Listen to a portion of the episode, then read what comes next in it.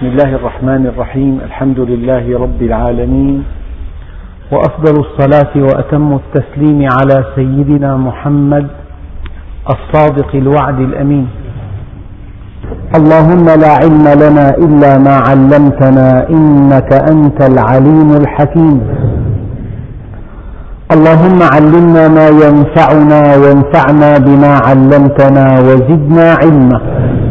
وأرنا الحق حقا وارزقنا اتباعه وأرنا الباطل باطلا وارزقنا اجتنابه. واجعلنا ممن يستمعون القول فيتبعون أحسنه وأدخلنا برحمتك في عبادك الصالحين. أيها الإخوة المؤمنون مع الدرس الخامس من سورة طه وصلنا في قصة سيدنا موسى مع فرعون إلى قوله تعالى قالوا يا موسى إما أن تلقي وإما أن نكون أول من ألقى. سحرة فرعون خيروا سيدنا موسى إما أن يبدأ هو بإلقاء عصاه التي هي من آيات ربه وإما أن يبدأوا هم هذا النبي الكريم اختار أن يبدأوا هم ويعلل بعض العلماء سبب اختياره أنه واثق من أنه على حق. والحق دائما لا يخشى البحث والحق دائما لا يقف لا يعتمد على الكذب. والحق دائما واضح جلي. النبي عليه الصلاة والسلام كان يقول تركتكم على بيضاء نقية ليلها كنهارها. إذا كنت مع الحق فلا تخشى في الله لومة لائم. البطولة أن تكون مع الحق لأن الحق أبدي سرمدي أزلي أبدي سرمدي لأن الحق هو الله سبحانه وتعالى. وليس في الكون حقيقة إلا الله. فإذا كنت مع الحق فلا تخشى أحدا. وإذا كان الإنسان مع الباطل فالباطل سريع الزوال. لذلك في القرآن الكريم آيات دقيقة تعرف الحق. وما خلقنا السماوات والأرض وما بينهما إلا بالحق. خلق السماوات والأرض بالحق. في آية ثانية وما خلقنا السماوات والأرض وما بينهما باطلا. في آية ثالثة وما خلقنا السماوات والأرض وما بينهما لاعبين. إذا الحق ضد اللعب والحق ضد الباطل. فالباطل هو الشيء الزائل واللعب هو الشيء العابث. فالحق إذا هو الشيء الثابت والحق هو الشيء الهادف. ثبات وهدف كبير. هذا التعريف المستنبط من هذه الآيات الثلاثة. فلذلك سيدنا موسى عليه وعلى نبينا أفضل الصلاة والسلام قال بل ألقوا. يعلم أنه نبي مرسل ومعه آية كبرى وأن هناك فرقا بين آيته وبين صنع السحرة. صنع السحرة نوع من أنواع الكيد. نوع أرضي وآيته سماوية. نوع فيه بطل وآيته فيها حق. قال بل ألقوا. يعني أنت حينما تكون مع الحق فهذه أكبر بطولة. الإنسان ليس له حالة ثالثة. إما أن يكون مع الحق إما أن يدور مع الحق. حيث دار وإما أن يكون مع الباطل. من صفات الحق أنه أبدي أزلي أبدي سرمدي. من صفات الحق الثبوت الديمومة القوة الاستقرار الاستمرار. من صفات الباطل الزوال الانهيار التلاشي.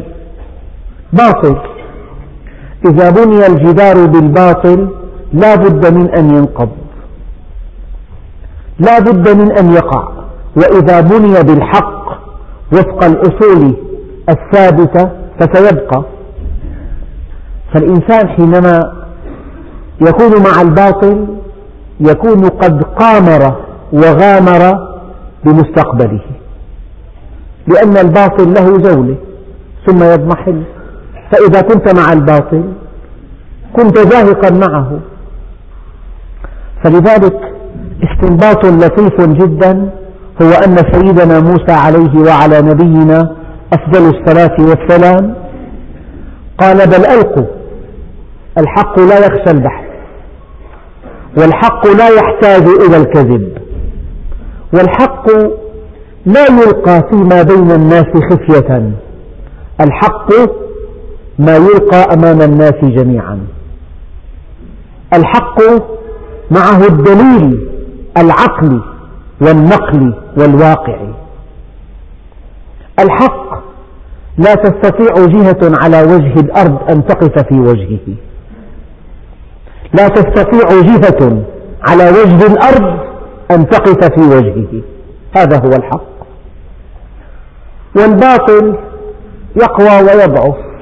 ولكنه إلى الإضمحلال وإلى الزوال. قال بل ألقوا. في بالقرآن الكريم إيجاز رائع. فإذا حبالهم وعصيهم يخيل إليه من سحرهم أنها تسعى. يعني كان من الممكن أن يقول الله عز وجل قال بل ألقوا فلما ألقوا إذا حبالهم. هذا الكلام الذي يفهم من دون أن يذكر القرآن الكريم لا يذكره. وهذه هي البلاغة والبلاغة في الإيجاز وفي القرآن الكريم ولا سيما في قصصه الرائعة قفزات فنية. يعني قال بل ألقوا ثم ألقى السحرة حبالهم وعصيهم. فإذا حبالهم وعصيهم كلام فيه حشو. لذلك ربنا سبحانه وتعالى يعلمنا في كتابه الكريم أن البلاغة في الإيجاز وأن كل كلام يفهم من دون أن يذكر ينبغي أن يحذف. فإذا حبالهم إذا فجائية يبدو أنهم صنعوا شيئا عظيما. في آيات أخرى يقول الله عز وجل في آيات أخرى تتعلق بهذا هذه القصة وجاءوا بسحر عظيم. يعني لم يكن هؤلاء السحرة من الغافلين أو من الأغبياء إنهم سخروا كل طاقاتهم كل إمكاناتهم كل تجاربهم. كل خبراتهم وضعوها لأن فرعون وعدهم أن يجزل لهم العطاء وأن يقربهم منه. لمعت أمامهم زخارف الدنيا. سالت سال لعابهم على مكانة علية عند فرعون. فلذلك سخروا كل طاقاتهم ليردوا آية العصا التي جاء بها سيدنا موسى عليه وعلى نبينا أفضل الصلاة والسلام. فإذا حبالهم وعصيهم يخيل إليه. هنا الفرق بين الحقيقة والسحر. الحقيقة ترى رأي العين لكن السحر يخيل إليه. يعبرون عن حالة الضعف النفسي التي تؤثر فيها أعمال السحرة بالتنويم المغناطيسي. ولا يستطيع الساحر أو صاحب الحيل أن يؤثر في الإنسان إلا إذا كان ضعيف الشخصية. فلذلك الساحر أحيانا يفعل أشياء ليس لها حقيقة ولكن يخيل إلى الناس من سحرهم أنها تسعى. سيدنا موسى لم يتأثر بها ولكن رأى براعتهم براعتهم في هذا الكيد فخاف على الناس أن يلتبس عليهم الأمر. هنا المشكلة. هو يعلم أنه نبي مرسل وأن آيته هي الحق المبين وأن أعمال هؤلاء السحرة إن هي إلا كيد بشري. ولكن ما دامت على درجة عالية من الإتقان خاف أن خاف ألا يفرق الناس بين آيته الدالة على عظمة الله عز وجل وبين أعمال السحرة. من هنا فأوجس فإذا حبالهم وعصيهم يخيل إليه من سحرهم أنها تسعى. يعني بعض جاء في بعض الكتب أنهم جعلوا بعض الحبال وبعض العصي وضع في داخلها الزئبق وأحسن تزيينها ورسمها ووضعت على مكان حار فلما تمدد الزئبق تحرك حركة زئبقية فتوهم الناس أن هذه الحبال وهذه العصي تسعى تتحرك. فأوجس في نفسه خيفة موسى.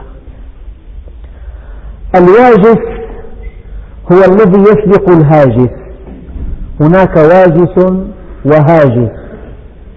الإنسان أحيانا تأتيه فكرة لا يظهر أثرها على جلده. هناك أفكار لها آثار على السطح الخارجي. قد تلقي على إنسان خبر فيصفر لونه أو ترتعد فرائصه أو يذهب اللعاب من فمه أو يشتد خفقان قلبه. الأشياء التي تأتي على الإنسان وتغير من طبيعته الخارجية هذه ليست هاجسا. ليست واجسا إنما هي هاجس. هذا النبي الكريم أوجس يعني خالته بعض الخوف من ألا يفرق الناس كما قلت قبل قليل بين آيته وبين فعل السحرة. أو أنه خاف أن يعجب الناس بأعمال السحرة ثم ينصرفوا دون أن ينتظروا آية الله عز وجل. إنه بشكل أو بآخر قلق على إيمان الناس. إنه يخشى ألا يستفيد الناس من هذه الآية. إنه يخاف أن يذهب هذا العمل العظيم سدى. النقطة الدقيقة في هذه الآية فأوجز في نفسه خيفة.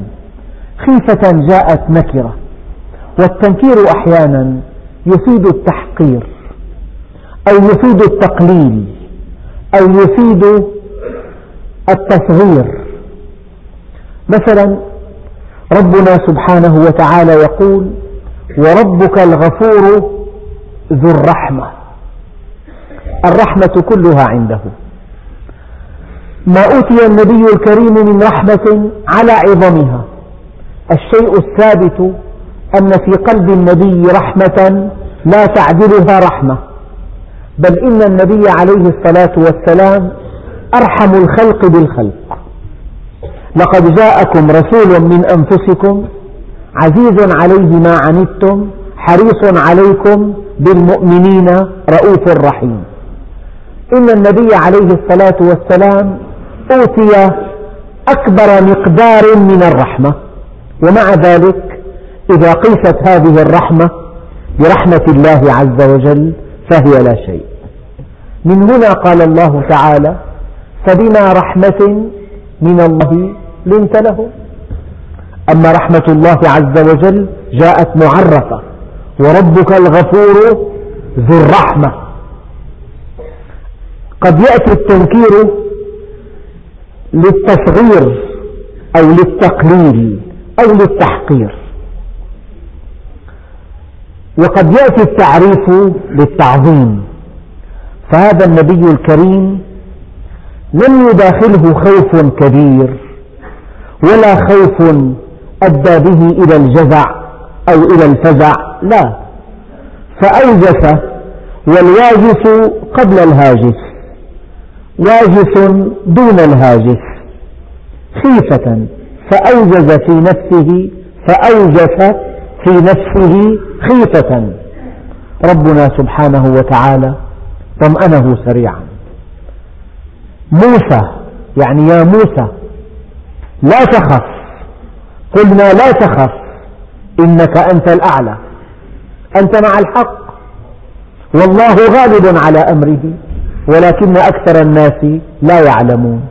يعني بعض الآيات هذه لو تدبرها الإنسان حق التدبر لقلبت حياته رأسا على عقب.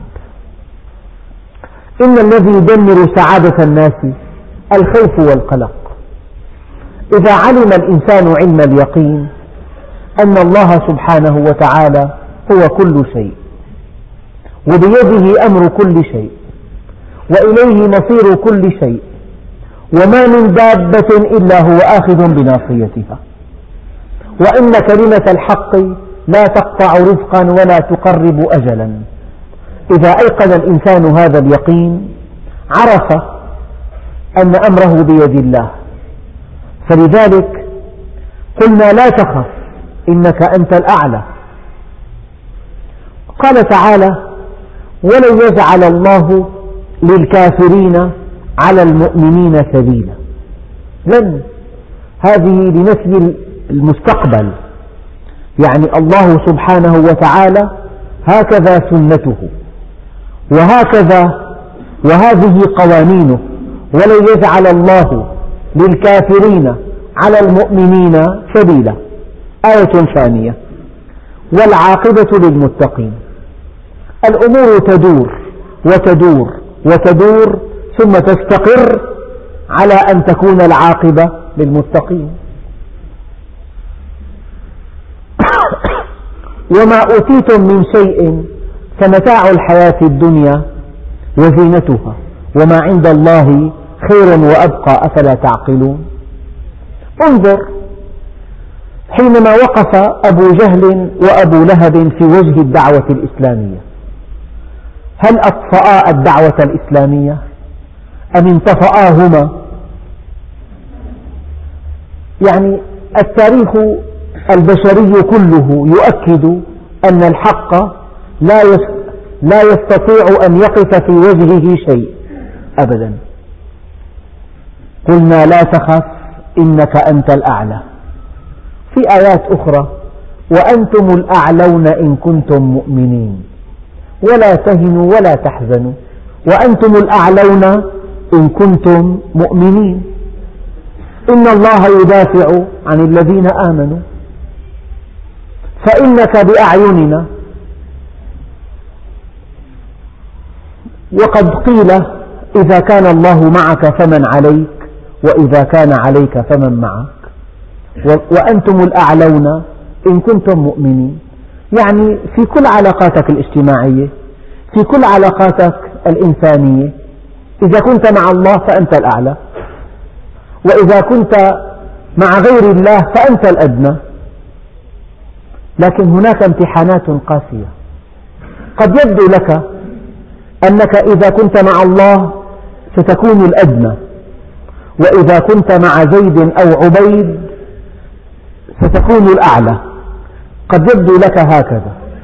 الله عز وجل بهذا يمتحنك.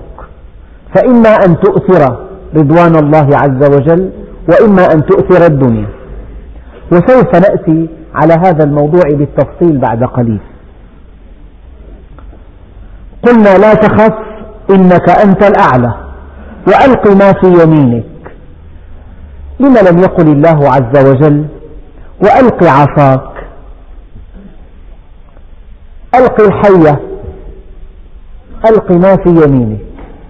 علماء التوحيد قالوا إن هذه إشارة رائعة إلى أن الشيء لا يكون على حقيقته إلا إذا أراد الله. هذه التي بيد سيدنا موسى. ما هي؟ إذا قلنا هي عصا لا ليست عصا. طيب هل هي ثعبان؟ لا. إذا اتصاف الشيء بصفاته لا يكون إلا بإرادة الله عز وجل.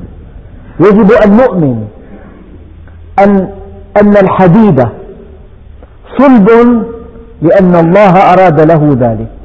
وفي أية لحظة يصبح الحديد لينا. صفات المواد خصائص الأشياء.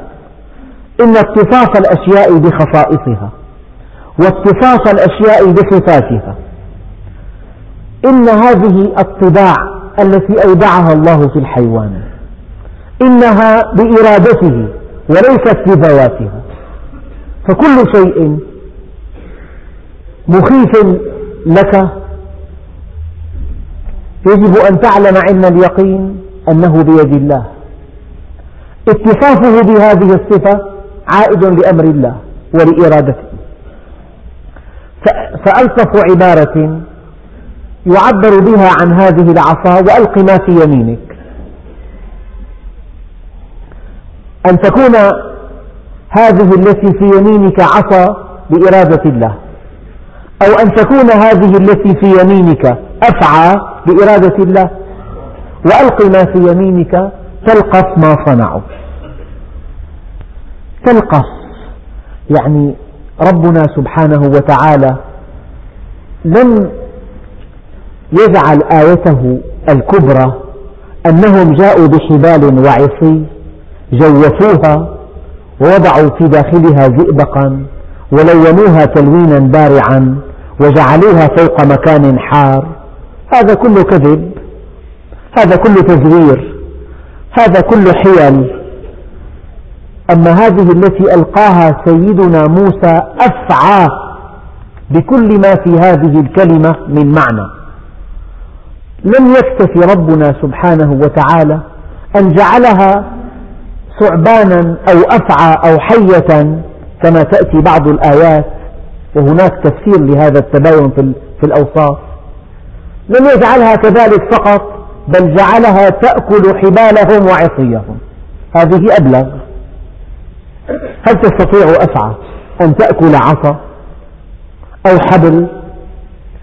وألق ما في يمينك تلقف ما صنعوا. إنما صنعوا كيد ساحر ولا يفلح الساحر حيث أتى. هل يقوى الباطل على أن يقف في وجه الحق؟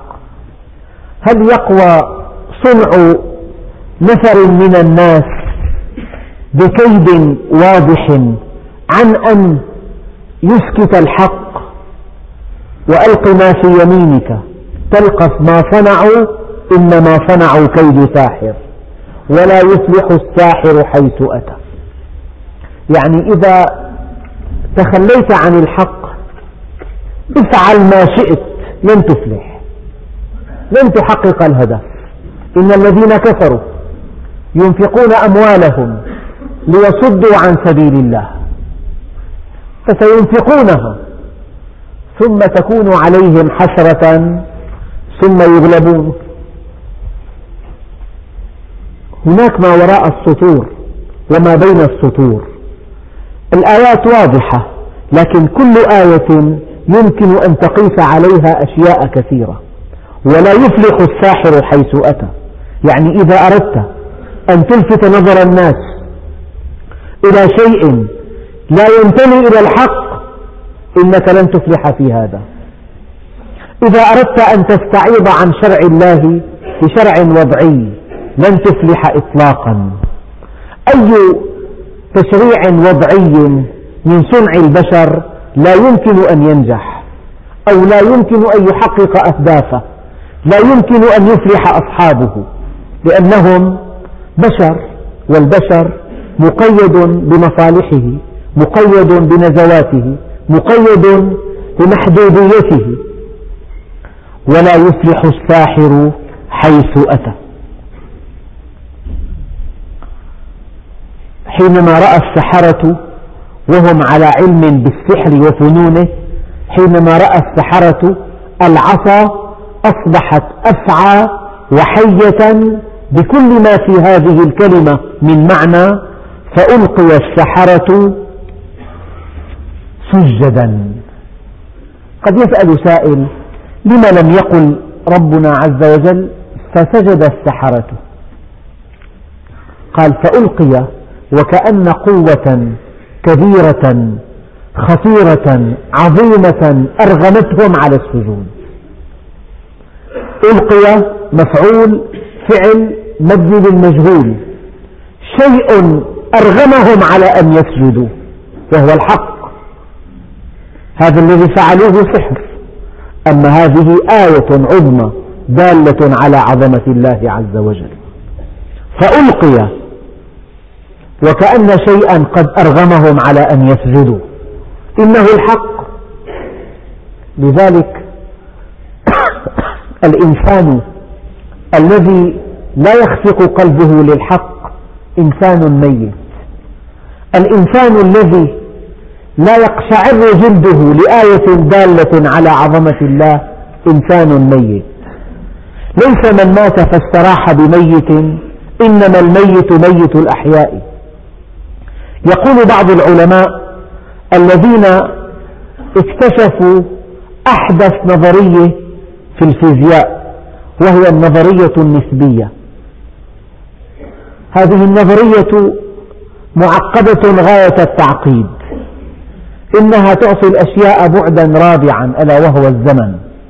إنها تؤكد أن الشيء إذا سار بسرعة الضوء أصبح ضوءا. وأن الشيء إذا تجاوز هذه السرعة عاد الزمن نحو الوراء. موضوع دقيق لا مجال للحديث عنه. لكن هذا العالم يقول كل إنسان لا يرى في هذا الكون قوة هي أقوى ما تكون حكيمة هي أحكم ما تكون رحيمة هي أرحم ما تكون هو إنسان حي ولكنه ميت. يعني هؤلاء السحرة سجدوا لله عز وجل بعد أن رأوا هذه الآية. وكأي من آية في السماوات والأرض يمر عليها الناس وهم عنها غافلون. أليس ابنك الذي ولد من قريب آية دالة على عظمة الله؟ هذا الطفل الصغير الذي يأكل ويشرب مزود بكل الأجهزة الدقيقة دماغ وعظام وعضلات وأوردة وشرايين وقلب ورئتان وكليتان وعضلات هذا الطفل صنع من؟ من خلقه؟ من كونه؟ من صوره بهذا الشكل؟ أليس الطفل المولود حديثا آية من آيات الله عز وجل؟ أليس في خلقكم وفي خلق ما حولنا من حيوان ومن نبات آيات دالة على عظمة الله هذه السورة أو هذه القصة المعني بها نحن. هؤلاء السحرة سجدوا لله عز وجل حينما رأوا هذه الآية. أليس تلك ألم يقل النبي عليه الصلاة والسلام حسبكم الكون معجزة؟ هذه البقرة التي تأكل الحشيش تعطي الحليب هل في الأرض كلها؟ جهة تستطيع تحويل هذا الطعام الذي تلتهمه إلى هذا الشراب السائغ الذي يخرج من بين فرث ودم ودم لبنا سائغا خالصا للشاربين. أليس في هذا آية؟ هذه الدجاجة تأكل كل شيء تعطيك هذه البيضة. فيها كذا فيتامين كذا معدن كذا شبه معدن غذاء كامل. الآيات التي حولنا لا تعد ولا تحصى. خلق الإنسان خلق الحيوان طباع الحيوان خلق النبات طباع النبات خلق الأرض اختلاف الليل والنهار الشمس والقمر المجرات الكواكب الهواء الماء. آيات لا تعد ولا تحصى. كأن الله عز وجل يدعونا أن نسجد له. فألقي السحرة سجدا قالوا آمنا برب هارون وموسى. يعني هم آمنوا بالله وبرسله. حينما قالوا آمنا برب هارون وموسى أضافوا إلى إيمانهم بالله. إيمانهم برسالة سيدنا موسى وسيدنا هارون. تدخل هنا فرعون. وقال آمنتم له قبل أن آذن لكم إنه لكبيركم الذي علمكم السحر. غاب عنه أن لهذا الكون إلها عظيما وأن له آيات دالة على عظمته. غاب عنه أن هؤلاء السحرة رأوا شيئا جعلهم يوقنون أن هذا الإنسان الذي ألقى العصا إنما هو رسول الله عز وجل. غاب عنه ذلك. فكأنه ظن أنهم آمنوا ليفتنوا الناس عنه. فقال آمنتم له قبل أن آذن لكم إنه لكبيركم الذي علمكم السحر. لا يزال مصرا على أن هذا النبي العظيم هو ساحر كبير وأنه إنما يهدف من هذا من هذا العمل أن يصرف الناس عن فرعون وأن يحل محله في الملك. فلأقطعن أيديكم وأرجلكم من خلاف ولأصلبنكم في جذوع النخل ولتعلمن أينا أشد عذابا وأبقى. فرعون كل ما يملكه من سلطان على هؤلاء الناس أن يقتلهم. لذلك وله أن يعذبهم قبل أن يقتلهم. له أن يقطع أيديهم وأرجلهم من خلاف. يقطع اليد اليمنى والرجل اليسرى. وله أن يصلبهم لا أن يصلبهم يعني يكثر من صلبهم. كقولك قطعته أو قطعته. له أن يبالغ في صلبهم على جذوع النخل يضعهم على جذع النخل ويخرق فيهم المسامير وله أن يقطع أيديهم وأرجلهم من خلاف. ثم يؤكد فرعون ولتعلمن أينا أشد عذابا وأبقى. يعني أنا أم رب موسى؟ عجيب أمر هؤلاء السحرة. قبل قليل قبل ساعة كانوا يقولون بعزة فرعون إنا لنحن الغالبون. آمنوا بفرعون بعزة فرعون إنا لنحن الغالبون. ماذا حصل؟ ليؤمنوا برب هارون وموسى. هم جاء بهم فرعون ليقفوا في وجه هذا النبي الكريم فإذا هم معه. مشكلة هذه. أجابوه إجابة دقيقة جدا وبعض العلماء من المفسرين جعلوا من كل ثقة من إجاباتهم ردا على كلام فرعون. فقالوا لن نؤثرك على ما جاءنا من البينات. يعني عرفنا أن هناك إلها عظيما أعظم منك. وما عنده من خيرات لا تملكها أنت. وما عنده من عذاب لا تقوى على فعله أنت. لذلك لن نؤثرك على ما جاءنا من البينات. هذه العصا التي أصبحت ثعبانا مبينا دلتنا على أن لهذا الكون إلها عظيما.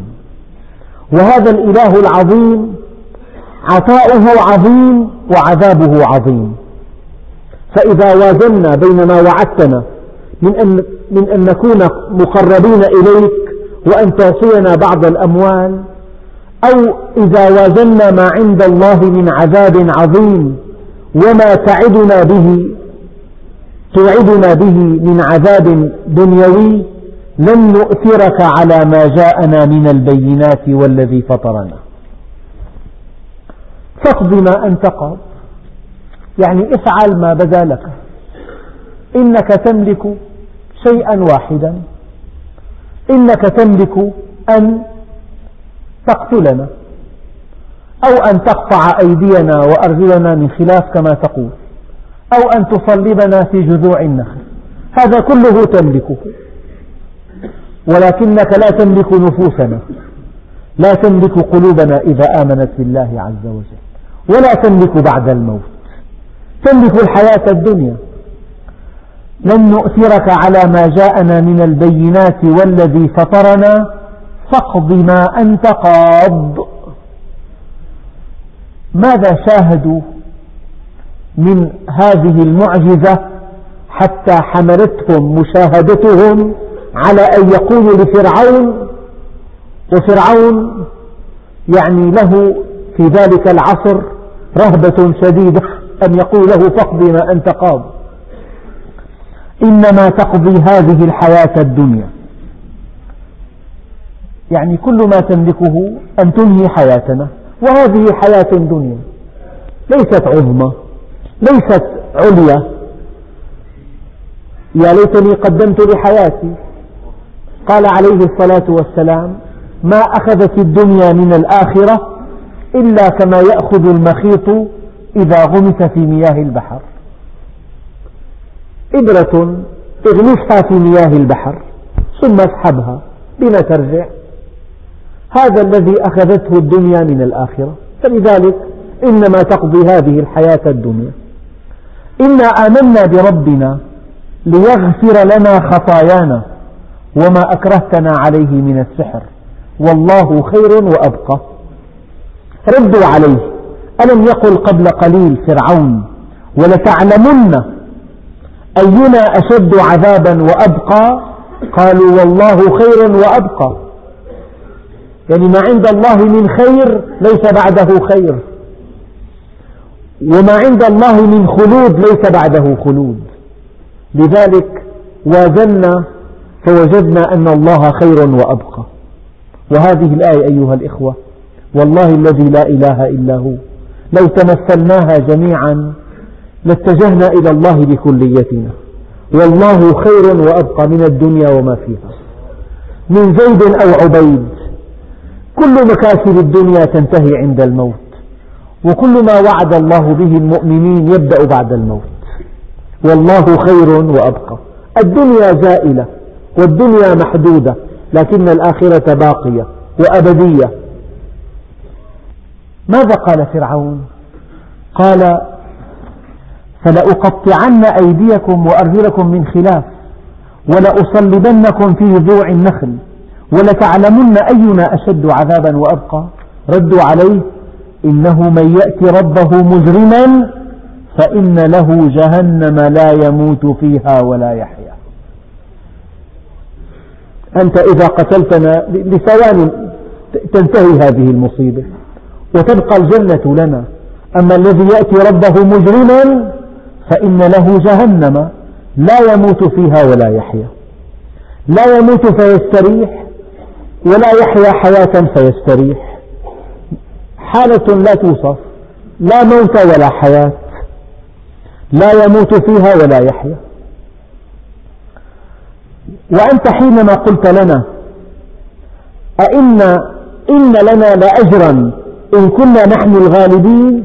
قال نعم وإنكم لمن المقربين. ردوا عليه ومن يأته مؤمنا قد عمل الصالحات فأولئك لهم الدرجات العلى. يعني مكانتنا عند الله إذا آمنا به وأطعناه أفضل بكثير من مكانتنا عندك لو تابعناك على باطلك. أنت أوعدتنا بالقتل والتعذيب لكن من يأتي ربه مجرما فإن له جهنم لا يموت فيها ولا يحيا. ووعدتنا بالزلفى منك وأن تمدنا بما نشتهي لكن ومن يأتي ربه مؤمنا قد عمل الصالحات فأولئك لهم الدرجات العلى. شتان بين وعدك ووعد الله عز وجل. وبين وعيدك ووعيد الله عز وجل. من هنا قلنا قالوا لن نؤثرك على ما جاءنا من البينات والذي فطرنا. جنات عدن تجري من تحتها الأنهار خالدين فيها وذلك جزاء من تزكى من زكى نفسه. ألم يقل الله عز وجل قد أفلح من زكاها وقد خاب من دساها. قد أفلح المؤمنون الذين هم في صلاتهم خاشعون. فلذلك هذا جزاء من تزكى. من زكى نفسه طهرها من الأدران طهرها من الشرك طهرها من الكبر طهرها من العجب طهرها من الأنانية طهرها من القسوة. جعلها تسترق بالكمال الإلهي. هذا الذي تزكى هذا جزاؤه عند الله عز وجل. ولقد أوحينا إلى موسى أن أسر بعبادي فاضرب لهم طريقا في البحر يبسة الأرض اليابسة أرض جف منها الماء بالتعريف الدقيق. فاضرب لهم لا على وجه الحقيقة يعني أشر بعصاك إلى البحر ينسلق طريق كالطود العظيم كما جاء وصفه في, في سورة أخرى. فاضرب لهم طريقا في البحر.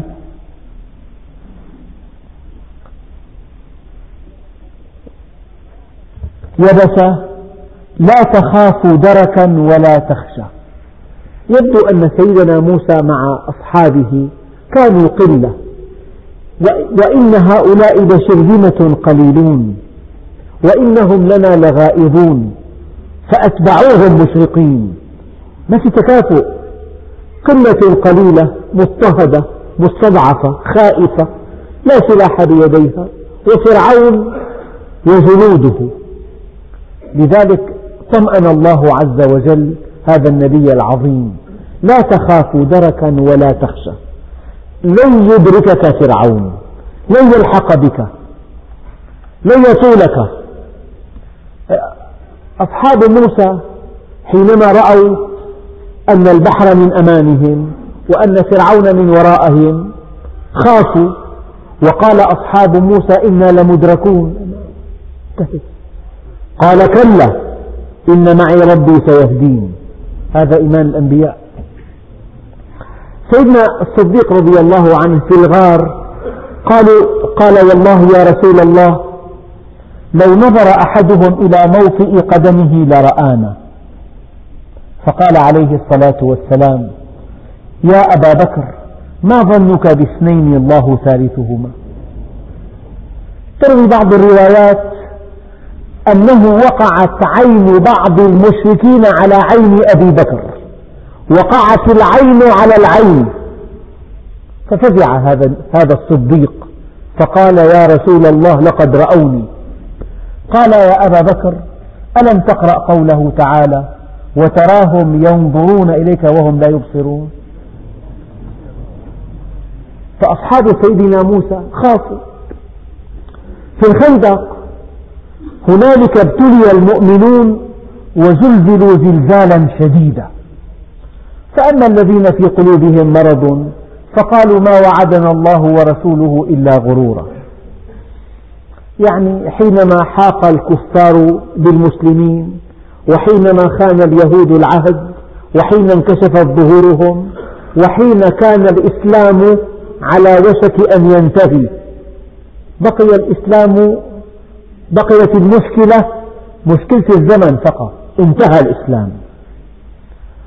الله عز وجل آه، وضعهم في تجربة قاسية. حتى قال الضعفاء أيعدنا صاحبكم أن تفتح علينا بلاد قيصر وكسرى وأحدنا لا يأمن أن يقضي حاجته. لا من المؤمنين رجال صدقوا ما عاهدوا الله عليه. فمنهم من قضى نحبه ومنهم من ينتظر وما بدلوا تبديلا. فأصحاب سيدنا موسى حينما رأوا فرعون وجنوده من خلفهم والبحر من أمامهم ولا أمل لهم بالنجاة. وقال أصحاب موسى إنا لمدركون. قال كلا إن معي ربي سيهدي. فربنا سبحانه وتعالى طمأنه. قال لا تخافوا دركا ولا تخشى. فأتبعهم فرعون بجنوده. تبعهم في هذا الطريق البحري. فلما صار فرعون في منتصف المسافة بين البر والبحر وكان سيدنا موسى مع أصحابه قد خرج إلى الضفة الثانية البحر الأحمر عاد البحر بحرا. فغشيهم من اليم ما غشيهم وأضل فرعون قومه وما هدى. وأضل فرعون قومه وما هدى. هذا رد من الله عز وجل على فرعون حينما قال وما أهديكم إلا سبيل الرشاد. إذا ليس هذا الذي هداهم به سبيل الرشاد سبيل الهلاك. وأضل فرعون قومه وما هدى. وفي آية أخرى إن هذان, إن هذان لساحران يريدان أن يخرجاكم من أرضكم بسحرهما ويذهبا بطريقتكم المثلى. لا طريقته مثلى ولم يهدهم سبيل الرشاد بل أضل فرعون قومه وما هدى. فالإنسان عند يوم القيامة يقول الإنسان وكأنه يلقي التبعة على من أضله. فالشيطان يرد على هؤلاء وقال الشيطان لما قضي الأمر إن الله وعدكم وعد الحق ووعدتكم فأخلفتكم وما كان لي عليكم من سلطان إلا أن دعوتكم فاستجبتم لي. فلا تلوموني ولوموا أنفسكم. ما أنا بمصرخكم وما أنتم بمصرخي. إني كفرت بما أشركتموني من قبل. آيات كثيرة. فيها دعوة أنه يا رب فلان قد أضلنا وهؤلاء قد أضلونا ولكنه في الحقيقة لا يضل أحد أحدا. هذا الذي يبدو لك أن فلان قد أضله هو في الأساس ضال. لو لم يكن ضالا لما اتبع فلانا. إذا وأضل فرعون قومه وما هدى وهكذا قضي على فرعون لأنه أراد أن يقف في وجه الحق. إن شاء الله تعالى في درس قادم نتابع هذه القصة. كلمة قصيرة. القصة وقعت وانتهت. ولكن المقصود نحن. يعني حينما ألقي السحرة سجدا لما رأوا من آيات الله البينات. نحن نرى في كل يوم وفي كل لحظة وفي كل ساعة آيات لا حصر لها لأن الكون في حد ذاته معجزة. فيا ترى هل سجدنا لله عز وجل سجود التعظيم؟ وهل آثرنا جانب الله عز وجل على جانب البشر؟ هل آثرنا ما عند الله على ما عند الناس؟ هل آثرنا الآخرة على الدنيا؟ هل آثرنا طاعة الله على طاعة الشركاء؟ الإنسان أمام موقف صعب وأمام خيار صعب إما أن يكون مع الحق وإما أن يكون مع الباطل إما أن يكون مع الله رب العالمين وإما أن يكون مع آلهة لا تملك له نفعا ولا ضرا إما أن يصب اهتمامه على الدنيا الفانية أو على الآخرة الباقية. فهذا الخيار نجح به سحرة فرعون. أيما نجاح وتفوقوا فالمفروض أن الإنسان أن يقول والله خير وأبقى. لا أن يؤثر الدنيا على الآخرة. لا أن يؤثر رضاء زوجته على طاعة الله عز وجل. لا أن يؤثر رضاء أخيه أو أبيه أو صاحبته على ما عند الله من نعيم مقيم. الموضوع موضوع اختيار. فإما أن تختار الأبقى وإما أن تختار الشيء الفاني. والله خير وأبقى. يعني الخير من حيث الكمية والنوعية وأبقى من حيث الأبدية. فقد أفلح من تزكى وذكر اسم, ربي اسم ربه فصلى. بل تؤثرون الحياة الدنيا والآخرة خير وأبقى. إن هذا لفي الصحف الأولى. صحف إبراهيم وموسى والحمد لله رب العالمين. الحمد لله رب العالمين وأفضل الصلاة وأتم التسليم على سيدنا محمد الصادق الوعد الأمين. اللهم أغننا بالعلم وزينا بالحلم وأكرمنا بالتقوى وجملنا بالعافية. وطهر قلوبنا من النفاق وأعمالنا من الرياء وألسنتنا من الكذب وأعيننا من الخيانة فإنك تعلم خائنة الأعين وما تخفي الصدور اللهم اجعل جمعنا هذا جمعا مباركا مرحوما واجعل تفرقنا من بعده تفرقا معصوما ولا تجعل فينا ولا منا ولا معنا شقيا ولا محروما وصلى الله على سيدنا محمد النبي الأمي وعلى آله وصحبه وسلم والحمد لله رب العالمين الفاتحة